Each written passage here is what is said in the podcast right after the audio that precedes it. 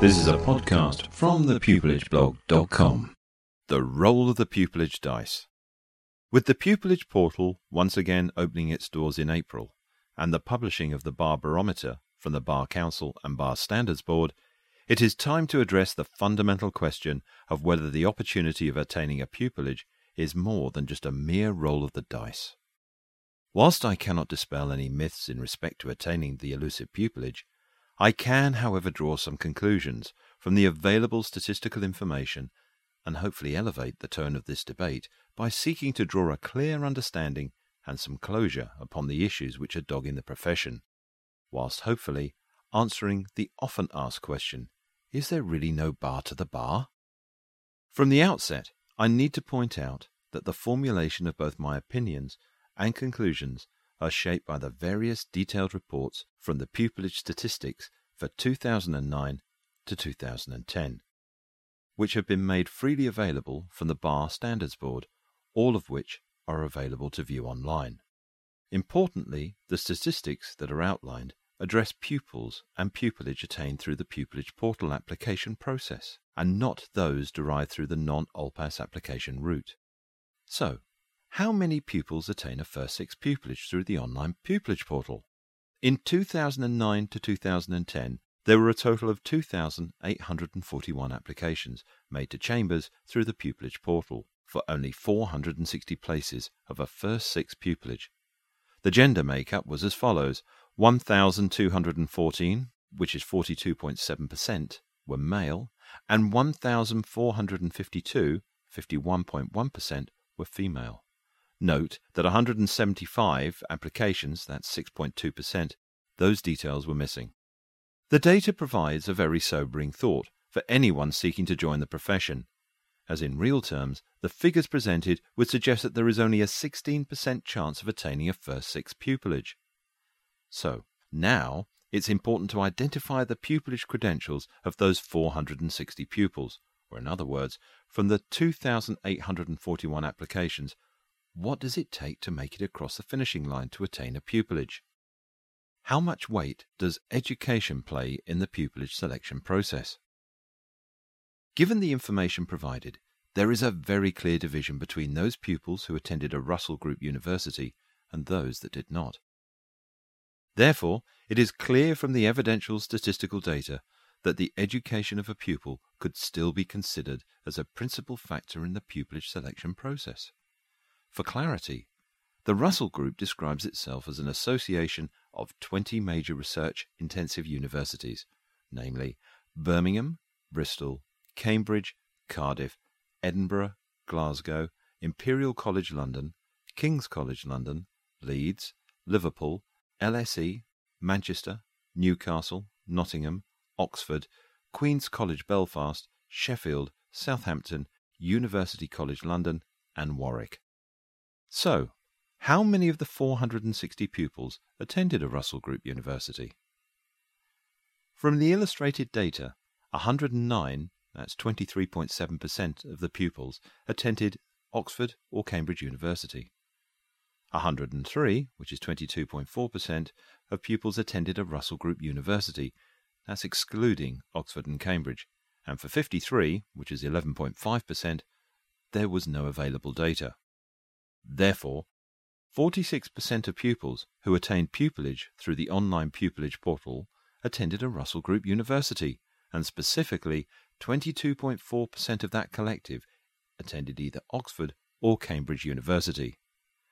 This information, in my opinion, would demonstrate the propensity that the selected educator of a pupil continues to remain as important today as it has ever been.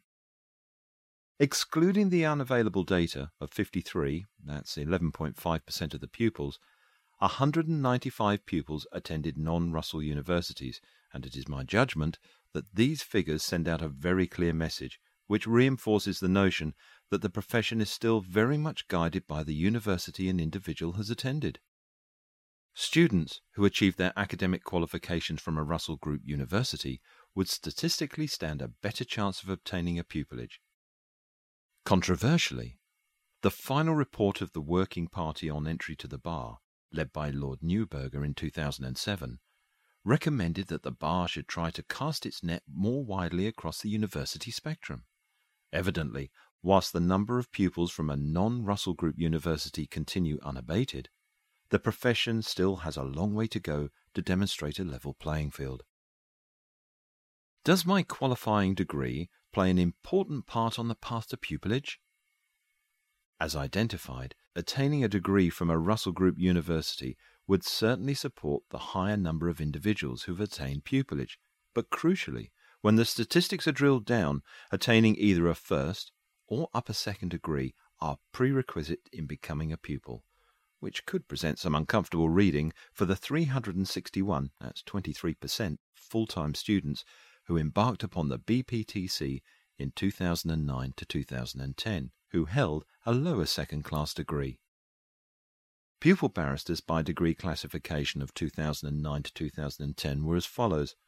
For a first, that was 108 pupils. That's approximately 23.5%. An upper second was 243 pupils at 52.8%. A lower second was 39 pupils at 8.5%. Those who attained a third were 2 pupils, which is 0.4%. Other was 9 pupils at 2%. And the missing data accounted for 55, which is 12.8%.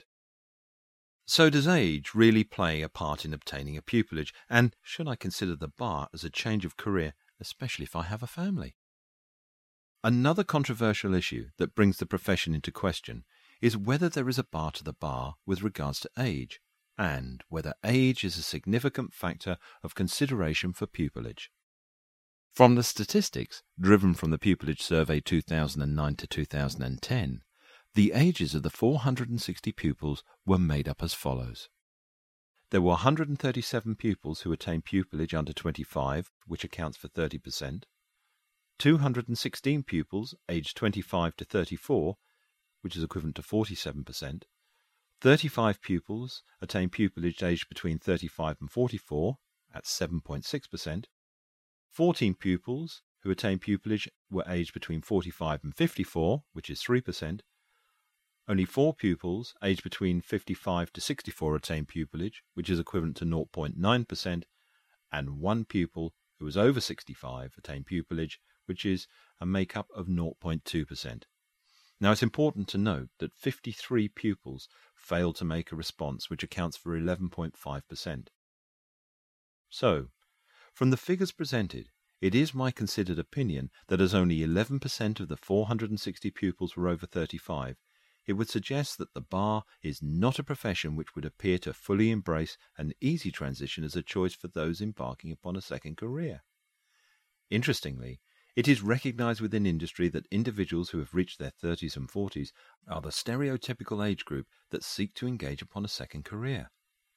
Another factor which should be taken into consideration are those individuals who often embark upon continuing a career or embrace a career change after raising children. The latest figures identify that only 41 of the pupils, that's 9%, said that they had children, whilst 360 of the pupils, that's 78%, stated they did not. And it's important again to note that 13% of the pupils who attained pupillage did not disclose this information. So, the roll of the dice.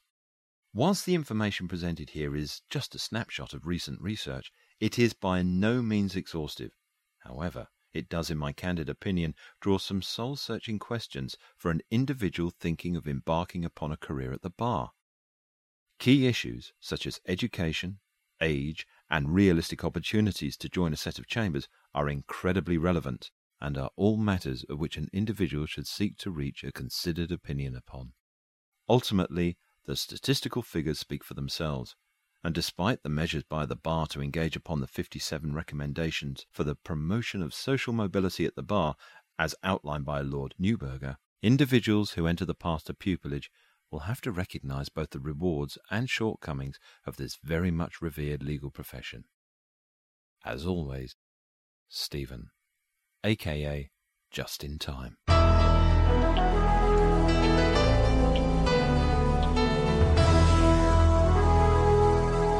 This is a podcast from thepupillageblog.com.